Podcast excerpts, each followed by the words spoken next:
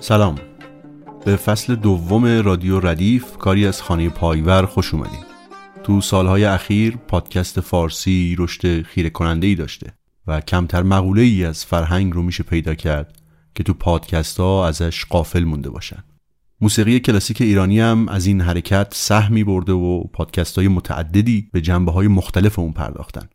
رادیو ردیف با محوریت موسیقی کلاسیک ایرانی به نقطه پرگار این موسیقی یعنی ردیف های موسیقی ایرانی اعم از منتشر شده یا منتشر نشده و تو گنج مونده می‌پردازه.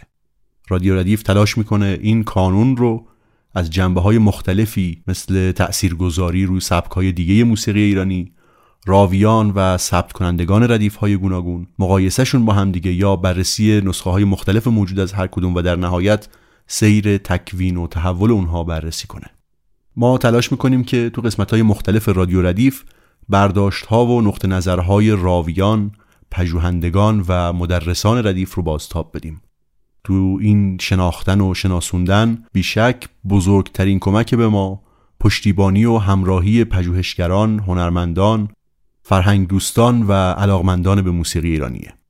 رادیو ردیف کاری از خانه پایور مرکزی برای نگهداری، پژوهش و انتشار اسناد موسیقی وبسایت خانه پایور رو با آدرس payvarfoundation.org ببینید تا با فعالیت ها و محصولات این مرکز بیشتر آشنا بشید. خانه پایور تا امروز پنج اثر از بین اسناد و دستنویس های فرامرز پایور رو منتشر کرده. هنگام می، راز و نیاز، شب نیشابور، افتخار آفاق و قطعی برای ستار و ارکستر. دو اثر دیگه هم به زودی منتشر میشن دو قطعه لیلا خانم و زلفای یارم از مجموعه ترانه های بیرجندی برای خرید این آثار به وبسایت خانه پایور برید. با ثبت نام توی وبسایت می‌تونید بعد از هر خرید 10 درصد از مبلغ خریدتون رو به کیف پولتون برگردونید و تو خریدهای بعدی از اون استفاده بکنید. با این مقدمات بریم سراغ فصل دوم از رادیو ردیف.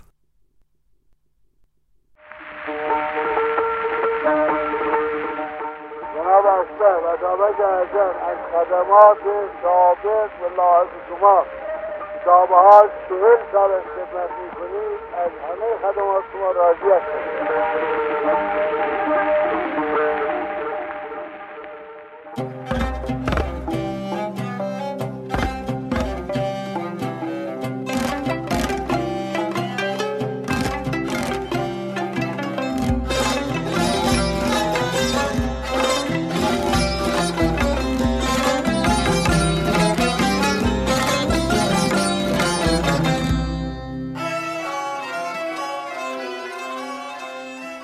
سلام. من محمد رضا شرایلی در هشتمین قسمت از سری جدید پادکست های رادیو ردیف قصد دارم تا به آخرین نوبت ضبط صفحات گرامافون در زمان قاجار بپردازم. یعنی سفر هنرمندان موسیقی ایران به شهر تفلیس.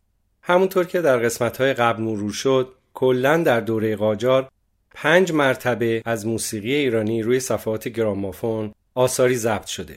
برای اینکه در این قسمت یه مروری هم روی ضبط های دوره قاجار داشته باشیم به دلیل اینکه این قسمت آخرین قسمت از مرور ضبط های این دوره هست بعد نیست اشاره بکنیم که نخستین این ضبط ها در 1284 شمسی در تهران توسط کمپانی گرامافون انگلستان انجام شد. دومین نوبت ضبط مربوط میشه به سفر پنج نفر از استادان موسیقی ایران به شهر پاریس برای ضبط صفحه.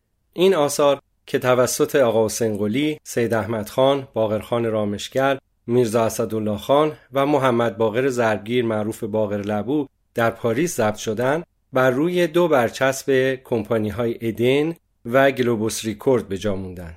سری سوم ضبط های دوره قاجار مربوط میشه به سفر دیگری که هشت تن از هنرمندان موسیقی ایرانی یعنی درویش خان، تاهرزاده، رضا خان نوروزی باقرخان، حسین خان هنگافرین و برادرش اکبرخان نوروزی به همراه میرزا اسدالله خان و مشیر همایون شهردار به شهر لندن برای ضبط صفحه رفتند. و همونطور که در قسمت ششم پادکست ها اشاره شد ضبط های این سفر توسط کمپانی گرامافون انگلستان انجام شده. اما چهارمین نوبت ضبط ها که در قسمت پیشین مرور شد مربوط می‌شد به ضبط هایی که مجددا در تهران و توسط کمپانی گرامافون انگلستان این بار با همکاری هامبارتسوم هایراپتیان و در منزل او در خیابان لالزار انجام شده بود و تاریخ دقیق این ضبط ها هم پاییز 1291 شمسیه. و نهایتا آخرین نوبت ضبط صفحه در زمان قاجار برمیگرده به بهار 1293 شمسی یعنی اوایل سال 1914 میلادی در شهر تفلیس. در این دوره ضبط که موضوع این قسمته پنج نفر از هنرمندان موسیقی ایران حضور دارند. این پنج نفر عبارتند از درویش خان، باقر خان رامشگر، عبدالله خان دوامی، ابوالحسن خان اقبال سلطان و سید حسین تاهرزاده. موقعی که از سفر لندن گفتیم اشاره کردیم که به دلایلی نچندان معلوم از هنرمند بزرگی مثل درویش خان در این سفر خیلی آثار کمی ضبط شده در قیاس با سایر هنرمندان حاضر در لندن. در کنار این مطلب اگر یادآور بشیم که در نوبت بعدی ضبط هم که توسط آنبارتسون در تهران صورت می‌گیره اثری از درویش خان وجود نداره شاید یه قدری بتونیم محتمل بدونیم که بین درویش و نماینده کمپانی یا بعضی حاضران ضبط ممکنه مشکلاتی پیش اومده باشه. کما اینکه از سید حسین طاهرزاده و باقرخان رامشگر هم که در ضبط های لندن حضور داشتند در سری بعد ضبط ها در تهران در سال 1291 در منزل هامبارتسوم هیچ اثری ضبط نشده.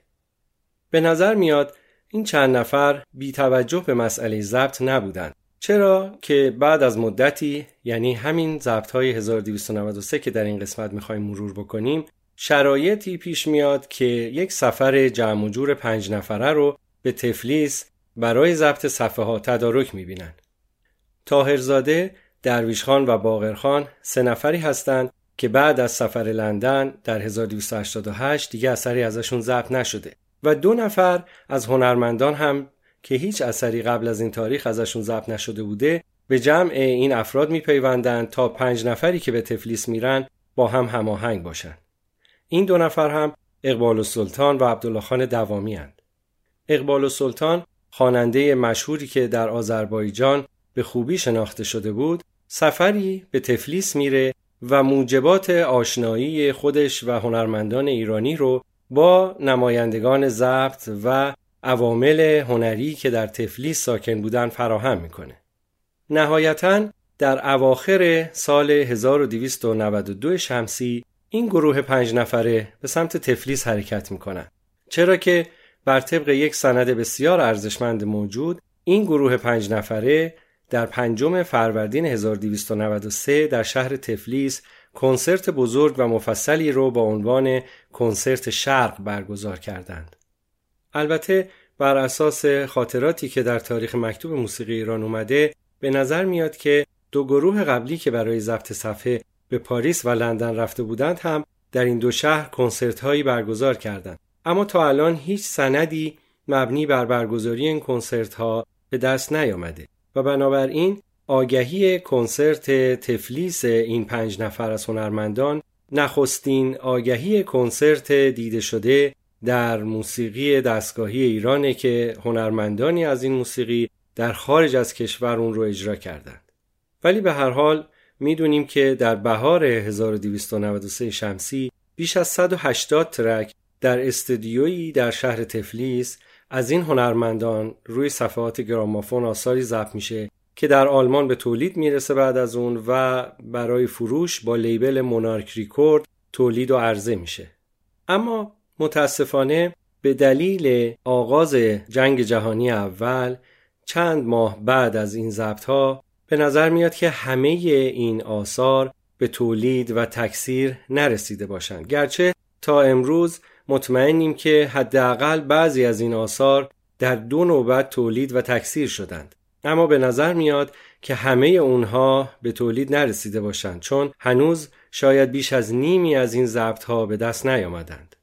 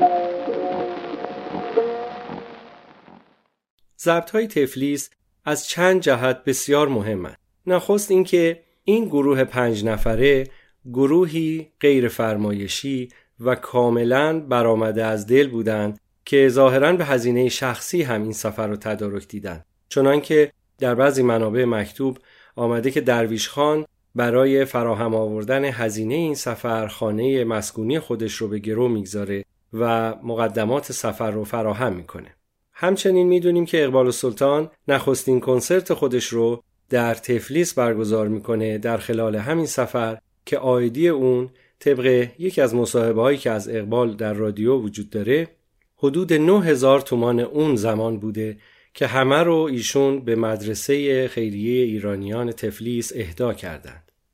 نکته مهم دیگه اینه که این ضبط ها آخرین آوازهای ضبط شده از تاهرزاده در سنینی که صدای ایشون در اوج خودش بوده. همچنین نخستین یادگاران صدای اقبال السلطان و تنها یادگاران صدای عبدالله خان دوامی در سنین جوانی شونن. از درویش خان هم علا رقم این که تا آذر 1305 در قید حیات بوده متاسفانه دیگه بعد از این سری ضبط اثر دیگری در دسترس نیست. از نکات مهم دیگری که در خصوص این ضبط ها باید بهش اشاره بکنیم اینه که هنرمندان رپرتوار کاملی رو برای اجرا اغلب برگزیدند. مثلا وقتی تصمیم به ضبط دستگاه همایون گرفتند یک روی صفحه اقبال السلطان و درویش خان درآمد همایون رو اجرا کردند.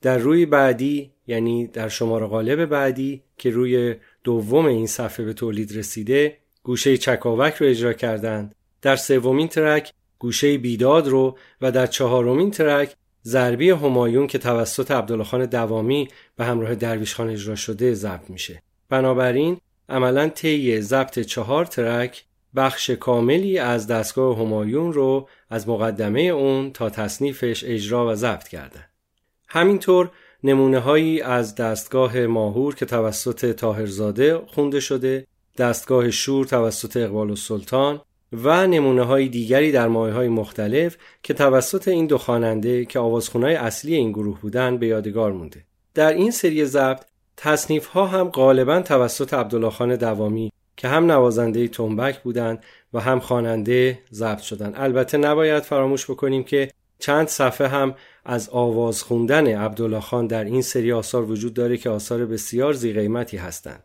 از سوی دیگر نمونه هایی هم تا الان پیدا شده که اقبال و سلطان همراه دوامی در خوندن تصنیف ها مشارکت کرده.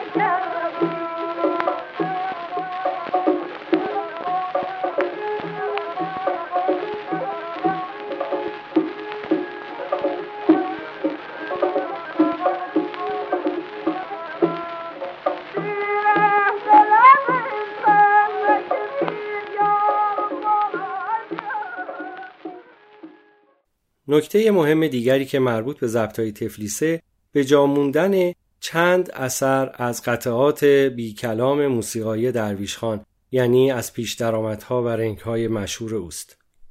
می‌دونیم که درویش خان یکی از سازندگان مهم پیش درآمد در روزگار خودش بوده. اما در ضبط های 1284 و 1288 که درویش حضور داره تا الان هیچ نمونه ای از پیش درآمدها یا رنگ های ساخته شده توسط درویش رو سراغ نداریم. تنها در بعضی صفحات تفلیس نمونه هایی از این آثار مشهور رو می‌تونیم با ساز خود درویش خان بشنویم. برای نمونه دو سه تا از پیش درآمدهای مشهور درویش خان در مایه ماهور و سگاه که امروزه کاملا شناخته شدن توسط خود ایشون با تارشون در ابتدای بعضی از اون صفحات ضبط شده. اما این تعداد به نسبت آثاری که در نسل بعد از درویش خان توسط شاگردانش روایت شد اما از پیش درآمد تصنیف و رنگ بسیار کمند. دو تا احتمال میشه برای این مسئله در نظر گرفت. یا اینکه هنوز همه صفحات تفلیس به دست نیامده و احتمالا ممکنه در دیگر صفحات تفلیس که امیدواریم در آینده پیدا بشن نمونه های دیگری از ساخته های درویش خان رو با تار درویش بشنویم. احتمال دومی هم هست داله بر اینکه بیشتر این آثار ممکنه حد فاصل 1293 یعنی تاریخ همین ضبط های آخر درویش تا زمان حیات درویش یعنی 1305 در این محدوده 12 سال آخر عمر درویش ممکنه که ساخته شده باشند چرا که از 1305 که در دوره پهلوی اول مجددا ضبط صفحه در ایران رایج میشه شاگردان درویش خانند که روایت کننده تعداد کثیری از ساخته های استادشونند بنابراین شاید بشه احتمال داد که حد فاصل این ضبط ها تا انتهای زمان حیات درویش زمانی بوده که درویش خان بیشترین تعداد قطعاتش رو ساخته. چرا که در همین زمان هم هست که کنسرت های زیادی توسط درویش با همکاری خوانندگان مشهور یا نوازندگان هم دوره خودش و ارکست هایی که از شاگردانش ترتیب داده بوده در تهران برگزار شده و بیشترشون هم البته خیریه بودند و ممکنه به خاطر برگزاری این کنسرت ها درویش تعدادی از آثار مشهور خودش رو در این دوره زمانی ساخته باشه که متاسفانه به دلیل اینکه در این دوازده سال عملا از موسیقی ایرانی روی صفحات گرامافون هیچ اثری ضبط نمیشه از شنیدنشون با ساز خود درویش خان محرومیم.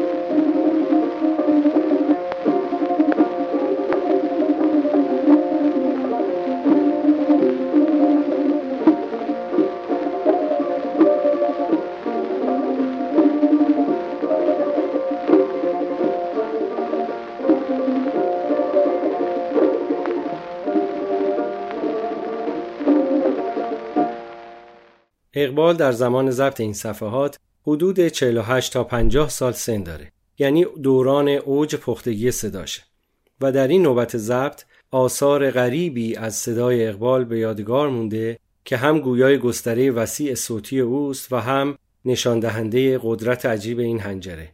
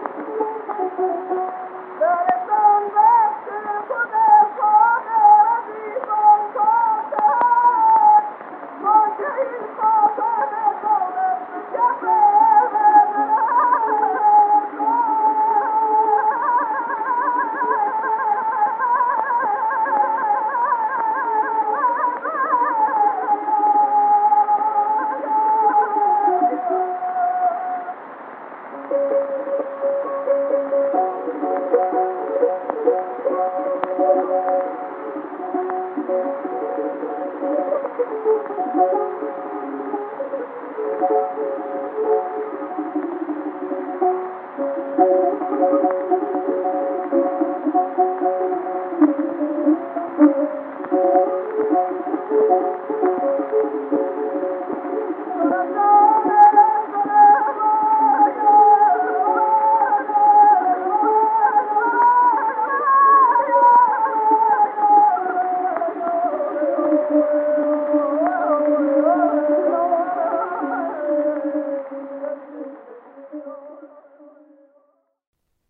سید حسین تاهرزاده خواننده دیگر این گروه آخرین یادگاران صدای خودش رو در دوره جوانی در همین صفات به یادگار می‌گذاره.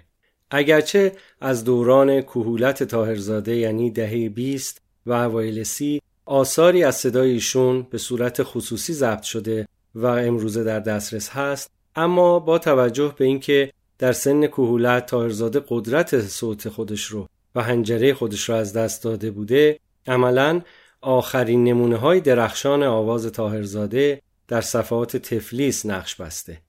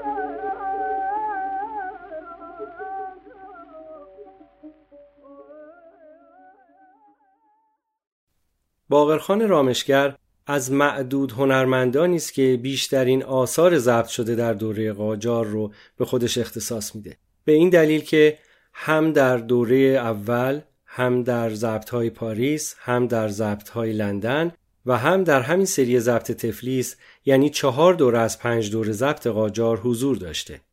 یادگاران باقرخان از جمله مهمترین اسناد به جامانده از کمانچه نوازی اواخر دوره قاجار به حساب میان. البته خوشبختیم که امروزه اسنادی داریم دال بر حضور باقرخان در ضبط‌های 1307 کمپانی His Master's Voice. تا الان نمونه های قابل توجهی از این چند صفحه ضبط شده از باقرخان پیدا نشده اما می‌دونیم و مطمئنیم که باقرخان در این ضبط حضور داشته. ولی به هر تقدیر ضبط های دوره جوانی او در زمان قاجار از اهمیت بیشتری برخوردار خواهد بود.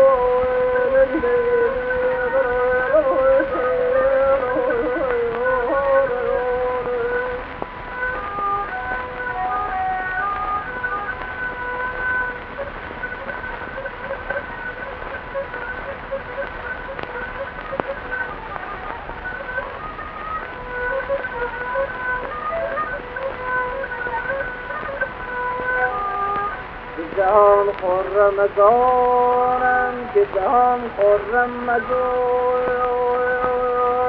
عاشقم در همه عالم که همه عالم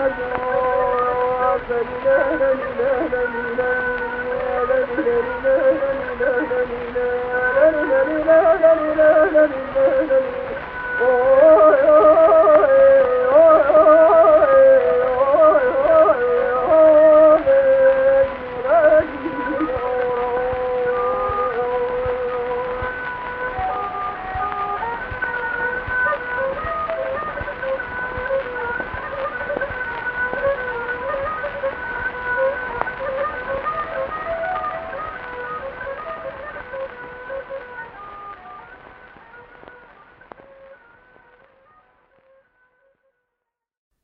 اما عبدالله خان دوامی. نخستین و آخرین بار که صدای ایشون روی صفحات گرامافون ضبط میشه ضبط های تفلیس در بهار 1293 شمسیه. این ضبط ها بیشتر شامل خواندن تصنیف و کمتر شامل اجرای آوازه که طبیعتا یا با همراهی درویشخانه یا باقرخان رامشگر. دوامی به دلیل آشنایی کامل با ساز تنبک و همچنین صدای خوش از جوانی تحت معاشرت با استادان بزرگ دوره قاجار بسیاری از ظرایف و جزئیات موسیقی دستگاهی رو فرا گرفته بود. از اون مهمتر دانستن بسیاری از ضربی ها و تصانیف قدیمی که استادان هم دوره خودش یا قبل از خودش روایت کرده بودند و در حافظه او نقش بسته بود. بنابراین تصنیف هایی که عبدالله خان دوامی در ضبط های تفلیس خونده از چند جهت برای ما از ارزش بالایی برخورداره. به ویژه که به دلیل دوستی عارف با درویش خان و عبدالله خان دوامی در این ضبط ها تعدادی از تصانیف عارف هم توسط عبدالله خان یعنی یک تصنیف خان توانا ضبط شده و از اسناد مهم تاریخ موسیقی ایران در زمینه ادبیات تصنیف و تصنیف سازی به حساب میاد.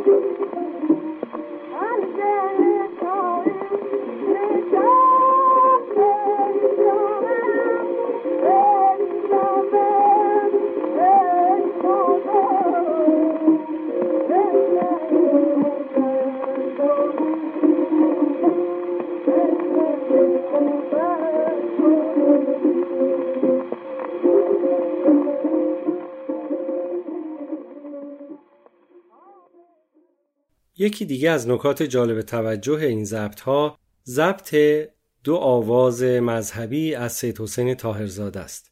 یعنی دو روی یک صفحه که ایشون به اجرای مناجات پرداخته. عملا این ضبط که احتمالا از آخرین تراک های ضبط شده در سفر تفلیس هم هست آخرین نمونه ضبط شده آواز مذهبی در دوره قاجار به حساب میاد که البته این اجرا با صدای سید حسین تاهرزاده ارزش اون رو دوچندان کرده.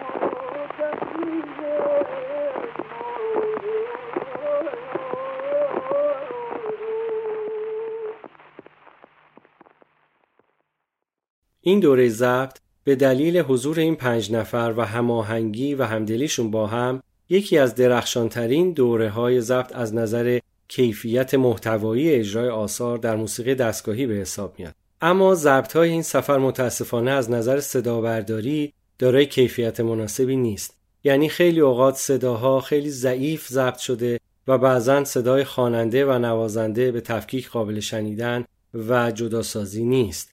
از سوی دیگه متاسفانه به دلیل استفاده مواد نچندان مرغوب در تولید نمونه هایی که امروزه به دست ما رسیده خیلی از این صفحات خیلی سریع در طول زمان فرسوده شدند و اغلب با ریختگی، لبپریدگی یا خش سطح فراوان همراهند که بازیافت اونها رو با مشکل مواجه می‌کنه. و مشکل سوم هم همونطور که اشاره شد آغاز جنگ جهانی اول چند ماه بعد از اتمام این ضبط هاست که احتمالا باعث شده همه آثار ضبط شده به تولید نرسه و به ایران وارد نشه. بنابراین متاسفیم از اینکه احتمالا نمونه های اعلایی از آثار این هنرمندان از ضبط های تفلیس هنوز وجود داره که ما پیدا نکردیم و تا الان نشنیدیم. اگرچه روی لیبل معدود صفحاتی از ضبط های تفلیس عبارت ارکست وجود داره اما تا الان هیچ نمونه ای از اجرای همنوازی درویش خان و باغر خان و دوامی با هم در یک قطعه چه با کلام و چه بی کلام به دست نیامده بلکه اونچه که تا الان پیدا شده یا ساز آوازه یعنی خوندن آواز توسط اقبال تاهرزاده یا دوامی و همراهی اونها با تار درویش یا کمانچه باغرخان و یا تصنیف که بیشتر اونها را عبدالله خان دوامی خونده همراه آواز خودش تنبک زده و او رو درویش خان یا باغرخان همراهی کردند. البته یکی دو نمونه معدود هم از تارنوازی سلو درویش خان به دست اومده که اونها هم ارزش بسیار بالایی دارند. این قطعات یکی دو تا رنگ در مایه های ایرانی هستند و هنوز صفحه آوازی از تارنوازی درویش پیدا نشده.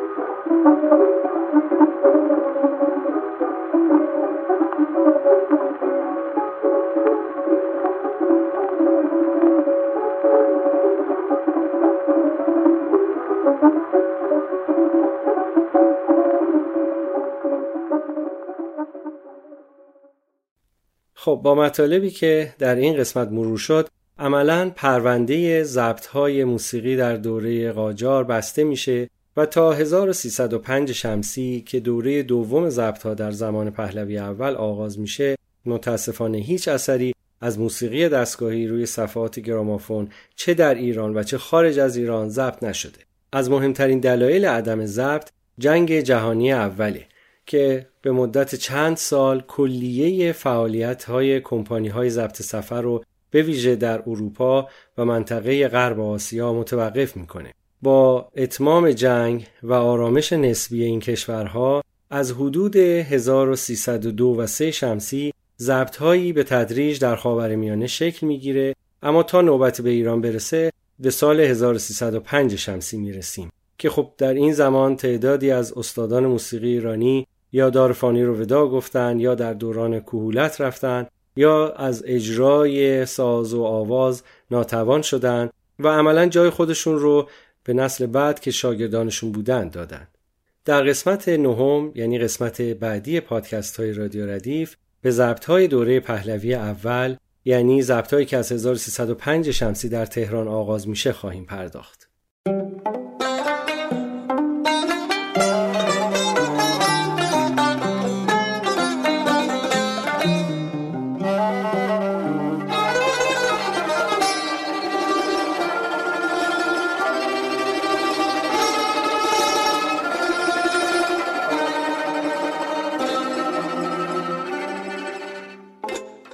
ممنون از شما که رادیو ردیف رو میشنوید و به دیگران هم و به دوستاتون معرفی می‌کنید.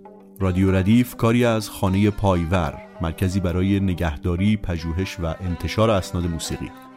این مرکز کارش رو با آثار و اسناد باقی مونده از استاد فرامرز پایور شروع کرده. خانه پایور تا امروز پنج اثر از میان اسناد و دستنویس های فرامرز پایور منتشر کرده. هنگام می، راز و نیاز، شب نیشابور افتخار آفاق و قطعی برای ستاره ارکستر. دو قطعه لیلا خانم و زلفای یارم هم از مجموعه ترانه های بیرجندی به زودی منتشر میشن.